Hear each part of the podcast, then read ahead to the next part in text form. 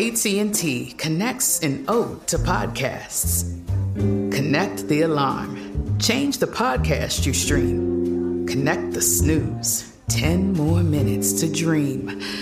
Connect the shower. Lather up with the news, sports talk, comedians, or movie reviews. Connect with that three hour philosophy show. Change the drive into work in traffic so slow. Connect the dishes to voices that glow. Thank you to the geniuses of spoken audio. Connect the stories. Change your perspective. Connecting changes everything. AT&T. Hey girlfriends, it's me, Carol Fisher, back with another season of the global number 1 podcast The Girlfriends. Last time we investigated the murder of Gail Katz this time, we're uncovering the identity of the woman who was buried in Gail's grave for a decade before she disappeared. Join me and the rest of the club as we tell her story. Listen to season two of The Girlfriends, Our Lost Sister on the iHeartRadio app, Apple Podcasts, or wherever you get your podcasts.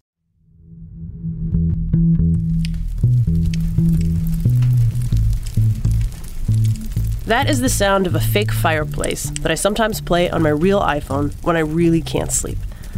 As a slumberer, I would give my performance a C. I sometimes have trouble falling asleep, and I almost always have trouble staying down.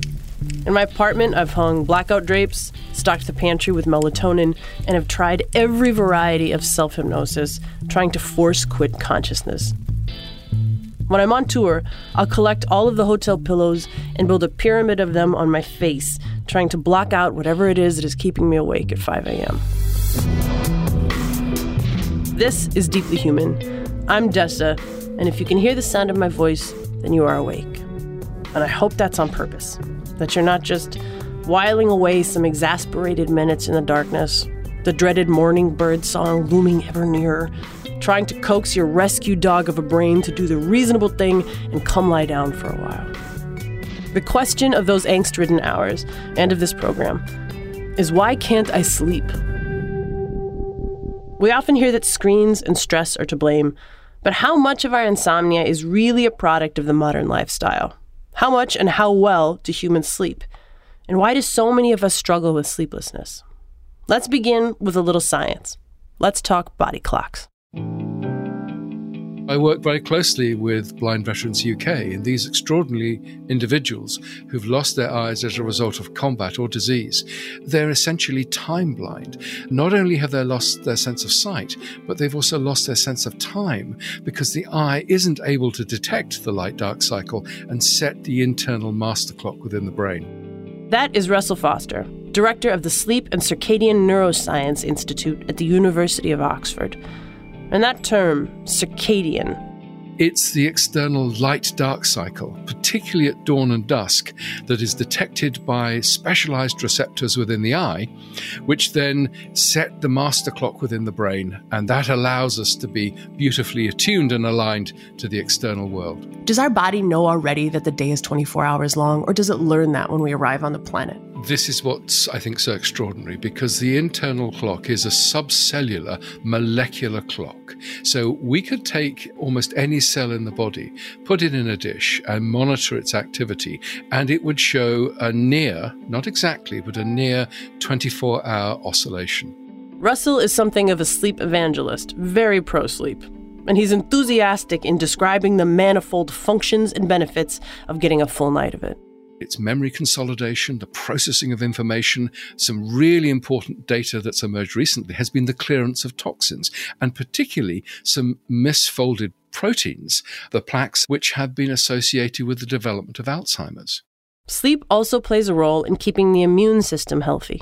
Studies have emerged in the last few years showing that if you are tired or sleep deprived prior to or immediately following an inoculation for a vaccine, then your antibody response is actually reduced if you're chronically tired. Russell thinks that sleep is, well, slept on. Modern society doesn't value or prioritize it as it should. We have become industrial creatures in the past, what, 200 years, and most rapidly since the 1950s, with the massive commercialization of cheap light at night through electric light. We've invaded the night. And in the process, we've abandoned sleep. So we're fighting against, you know, millions and certainly hundreds of thousands of years of evolutionary biology, which has embraced sleep. I mean, it's really interesting to think how sleep was considered in the medieval period. Historical records suggest that in many parts of the medieval world, a segmented pattern of sleep was the norm. People essentially slept in two shifts. The first would last for a couple of hours, and then you'd get up and maybe do some work, or eat, or drink, or pray, have sex, visit with the neighbors, whatever. And in English, this period of the night was sometimes called the watch. Then you'd go back to bed for a second, longer sleep till morning. Historically, sleep has been prized, says Russell. In the Elizabethan era, people were practically writing love poems about it. Just think of Shakespeare, the honey heavy dew of slumber. Sleep, sleep, nature's soft nurse, have thy forsaken thee? We intuitively seem to embrace sleep. But wait a minute, wait a minute, because I mean Shakespeare. hold on, Macbeth is an insomniac, right? His yeah. wife is a sleepwalker. Uh, Falstaff has sleep apnea. The guy with the best take, right, on on sleep is Hamlet as he's contemplating suicide. Like everybody wants it and nobody's getting it. It seems well, like well, that was true even in Shakespeare's time. Absolutely, but they realized that if they weren't getting it, they were in trouble. And now we actively fight against it. At least in Shakespeare's time, the insomniacs had the sense to lament what they were missing. Whereas now, we might wear a sleepless night as a badge of honor, proof positive that we stay grinding. And everybody from Martha Stewart to Lil Wayne brags about how few hours they spend asleep. Okay, but let's pause on the historical and cultural analysis for a second. Let's turn to Moudhy Al Rashid, a real life insomniac.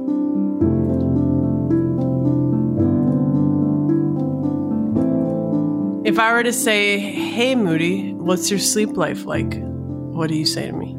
I'd probably just like burst into tears. I have a toddler, I have anxiety, and we've just moved, and my sleep pattern is a feeling afraid in my bed is, is definitely something that is familiar to me these days. Is it like essentially a thresholding thing that it's like all of the ghosts of my errors concerns and fears haunt me around the clock, but I'm distracted from them in the daytime hours, whereas they have top billing at night when everything is dark and quiet.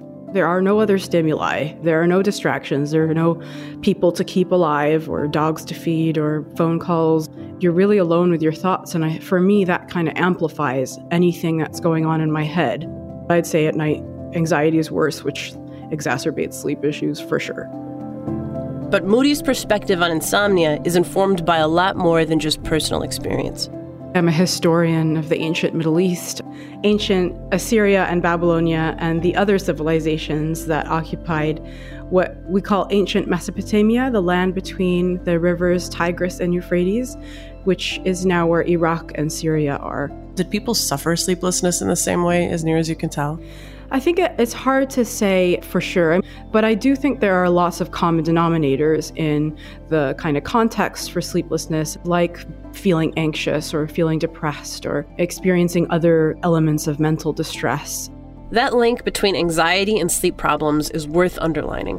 The Sleep Foundation in the US notes the possibility of a vicious cycle.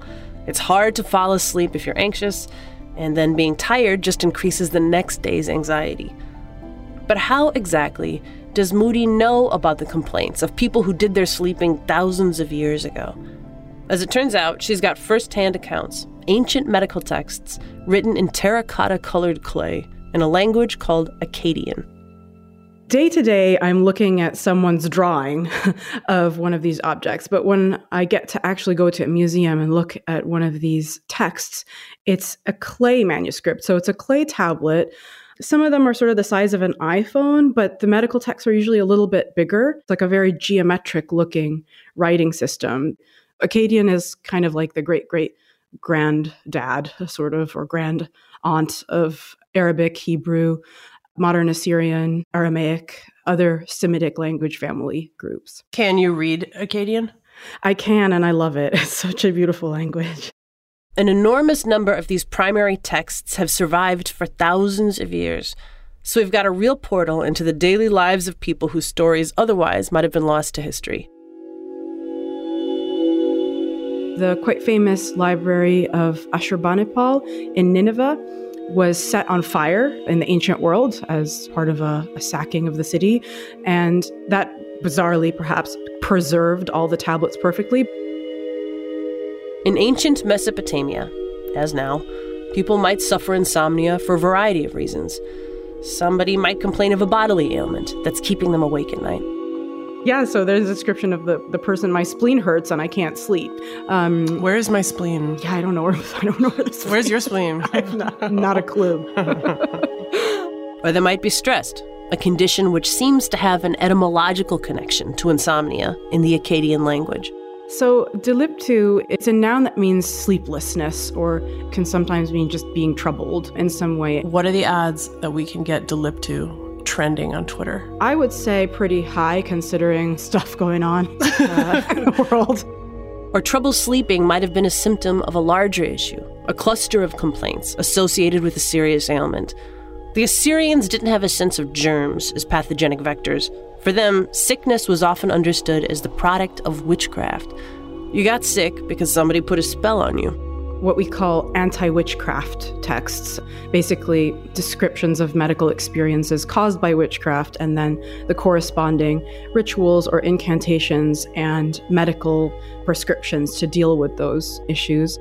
There's a particular text that Moudhy thinks links insomnia with heartbreak, which is an association that will probably be familiar to anybody who has stayed up late at night scrolling the social media account of your ex guy's new girl the treatment involves the patient reciting like a prayer or incantation addressed to Ishtar, the goddess of love and war in ancient Mesopotamia. And in that, he says, and it is a he, I am tired, I am exhausted, I am ill, I am vexed, I am sleepless, I am scared. That sounds like a I don't know. It sounds like a mashup on a new Phoebe Bridgers record. Like that sounds like the hook. yep. you know? super relatable.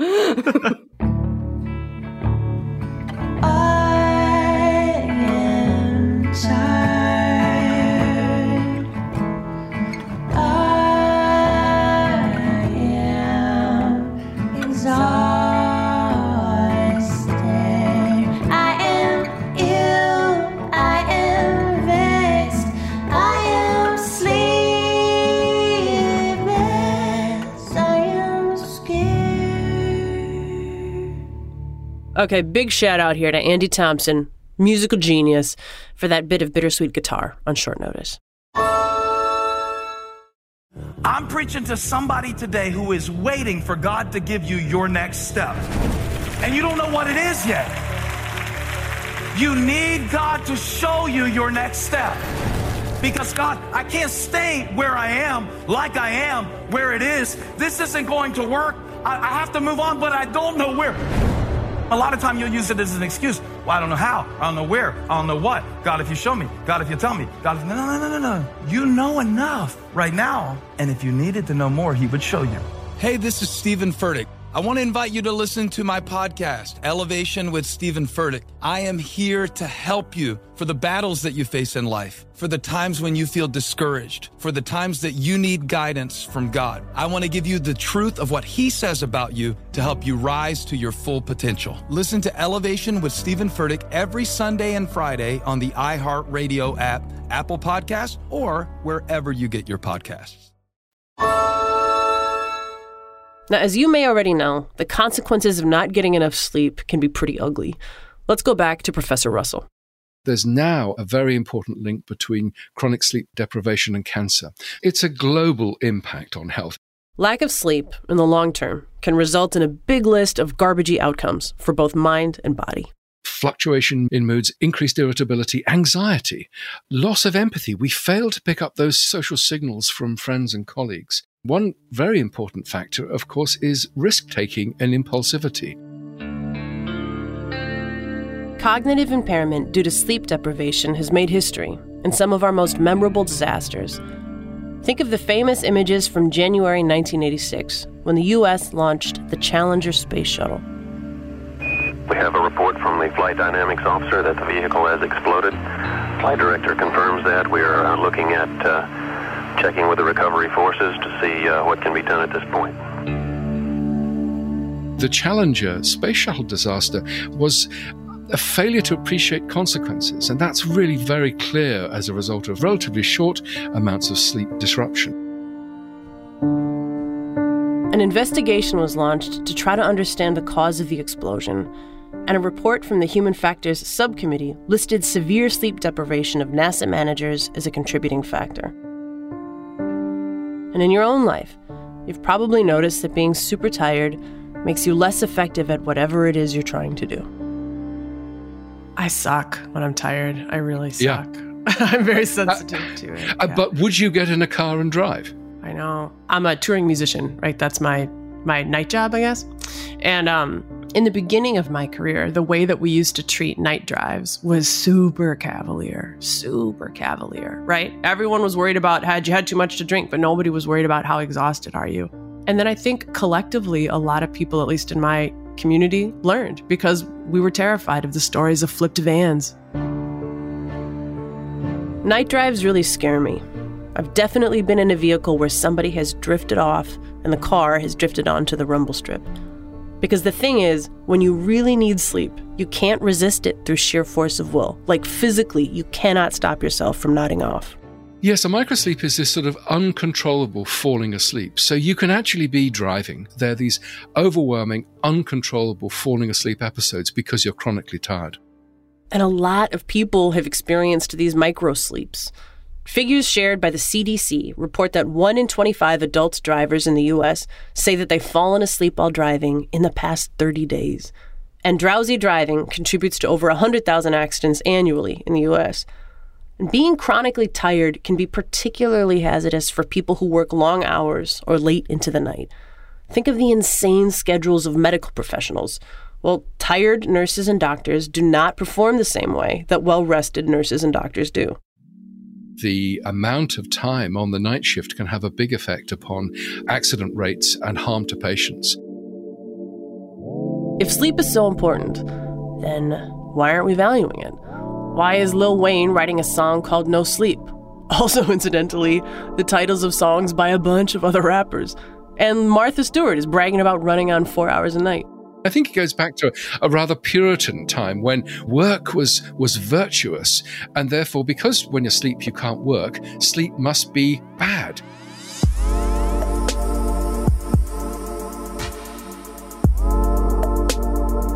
In her book Insomnia, Eluned Summers Bremner notes that Dutch Calvinists demanded that sleep be indulged in only in moderation. And, I quote, English preachers of the 17th century made sleep into the equivalent of moral disorder, which is heavy. So let's go someplace untouched by Puritanism to see how humans sleep there. I've actually spent extended field work in uh, multiple sites, probably close to a year in Bolivia with the Tsimane, maybe about three or four months with the San people in, in the Kalahari, also sometimes called the Bushmen. And more recently, I've spent maybe about three or four months with the Hadza in Tanzania, who are also hunter gatherers.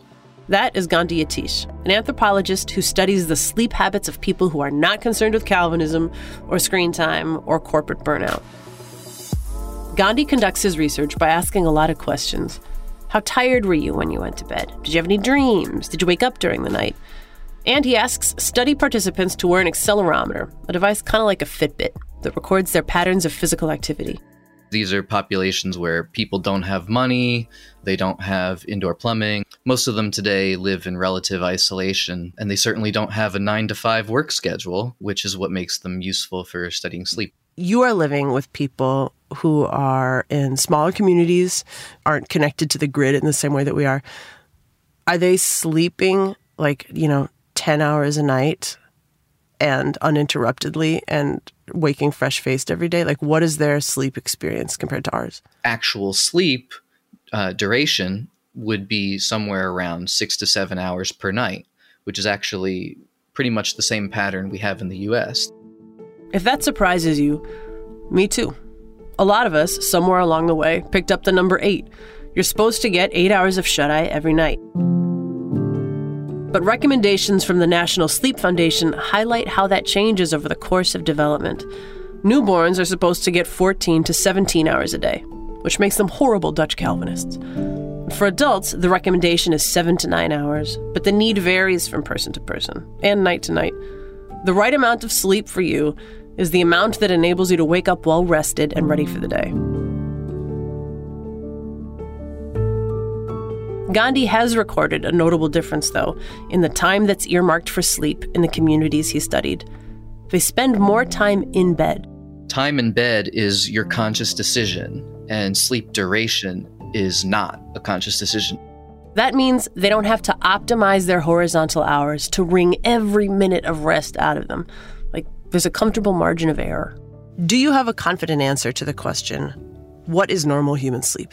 Normal human sleep fits into your day. Like you don't shape your day around your sleep, you shape your sleep around your day. When people ask me from the other side, like, why study sleep? My new elevator pitch is that the only things that are important in your life will affect your sleep. So if something really great happens, you're staying up late, that affects your sleep. If you're really troubled by something and you're feeling anxiety, that affects your sleep. If you've ever read a magazine about getting better sleep, you've probably been told how important it is to have a routine, to keep your bedroom a sanctum for rest.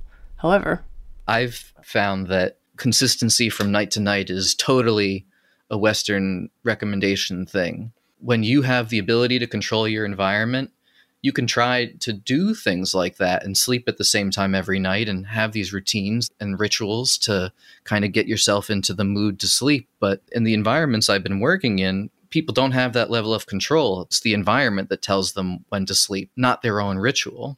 Are the populations that you've spent time with are they as frequently tired as people who are living in industrial societies? Definitely not. They are more rested and less tired. Why? I think that your sleep and your wake have to kind of reach this dynamic equilibrium. I think it's kind of where in our populations in the West, where time is money, you really push yourself and you really take this flexible phenotype of sleep that we we have the biological capacity to limit it to pursue waking activities and we really stretch it as far as it can possibly go to the point where we start suffering consequences. Humans are made of flexible stuff. We adapt our schedules and lifestyles to our particular circumstances. And modern schedules have stretched the elastic about as far as it will go without starting to fray. I think that it's almost like diabetes because we've achieved something as a society where food is so plentiful and sugar is so abundant that we now get sick from it. That we're so good at staying up late after dark and making good use of that time that now that we're all chronically sleep deprived. We just push and push and push ourselves really freaking hard. The brain can become so tired it can't detect how tired it is. And we fool ourselves spectacularly into thinking you're perfectly okay, but actually your cognitive abilities are really, really on the floor. That, of course, is our guy Russell again. So, what steps can we actually take to improve our sleep lives? Get as much natural light as possible, particularly in the morning. It sets the body clock, which sets the sleep wake cycle. And morning light is really good for stabilizing most people. Skip the sleeping pills. All of the currently available sleeping tablets uh, have the problem that they sedate you, they don't provide a biological mimic for sleep. And don't get too caught up in the sleep apps and all their color coded analytics some of the problems that people are getting with commercially available apps are really sending them into a tailspin. One person came up to me before COVID and said, My app is telling me I don't get any slow wave sleep. And so this chap actually would wake himself up at three o'clock in the morning to check how much slow wave sleep his app was telling him had. First of all, these apps are really bad at telling us about slow wave sleep and all the rest of it. And we don't even really understand what slow wave sleep is for. So, roughly, when did you go to sleep? When do you wake up? How many interrupts in, in the night? That's kind of useful information. But I think More than that, it can be misleading and, in fact, really rather harmful. It generates more anxiety. So take them with a pinch of salt. God, it does have a real cool, like fireplace sound though that I got super into. Yeah. But it's like so much of technology, it's deeply seductive. All right, James. James, hit me. Oh, that's so nice. It's just so nice. How could you not like that? Uh, okay, cut it. I don't want anybody falling asleep before we're done. Given that sleep is so fundamental, I mean, why is it that we suck at getting enough of it? Sleep is just another victim of human arrogance that we're above the grubby world of biology. We're not. We expect to do whatever we want, whatever time of day. And we now know that that's not possible. I think things are changing. Now we appreciate, and society is appreciating, the incredible value of sleep. I've noticed that shift too. Friends, colleagues, famous people that I follow online all seem to be recognizing the importance of rest. The Nap Ministry, which frames rest as a form of resistance, has almost half a million followers on Instagram alone, which can be cold comfort if you're walking down a mental staircase in your head at 3 a.m., furious that your body seems so reluctant to meet its own biological imperative. A final thought from Moudhy, our insomniac Assyriologist. that is an amazing phrase. During a hard night, awake in bed, knowing that you need rest unable to get it, have you recited that incantation? I have tried a lot of things, but I haven't tried that, and you've just given me the idea. Why not? Tonight? Tonight is the night. Ishtar, you'll be hearing from me. we may struggle to sleep because we're anxious, and then struggle to quell our anxieties because we're tired. Hashtag deliptu. And more generally, we struggle because we've tried to slot sleep into a neat little window in our schedules.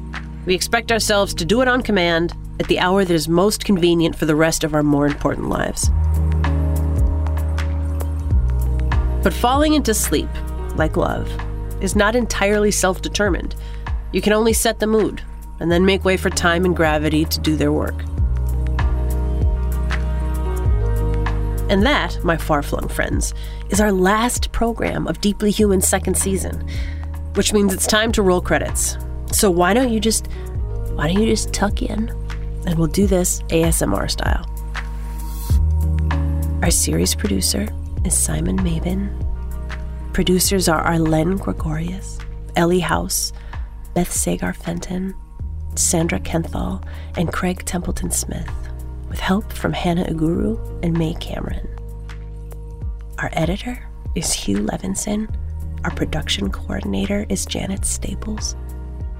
And this season was mixed by my rival, James Beard. Speaking of, James, will you hit the. Oh, you're good. I'll give you that. You're a very talented archenemy who really strives for excellence and takes pride in his work. Deeply Human is a BBC World Service and American Public Media co production with iHeartMedia. It's written and hosted by me, Dessa. Find me online at Dessa on Instagram and Dessa Darling on Twitter.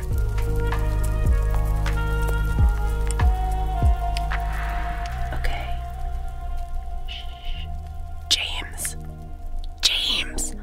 Okay, they're out. Let's go eat another dessert and watch scary movies with swear words. God, being adults is awesome.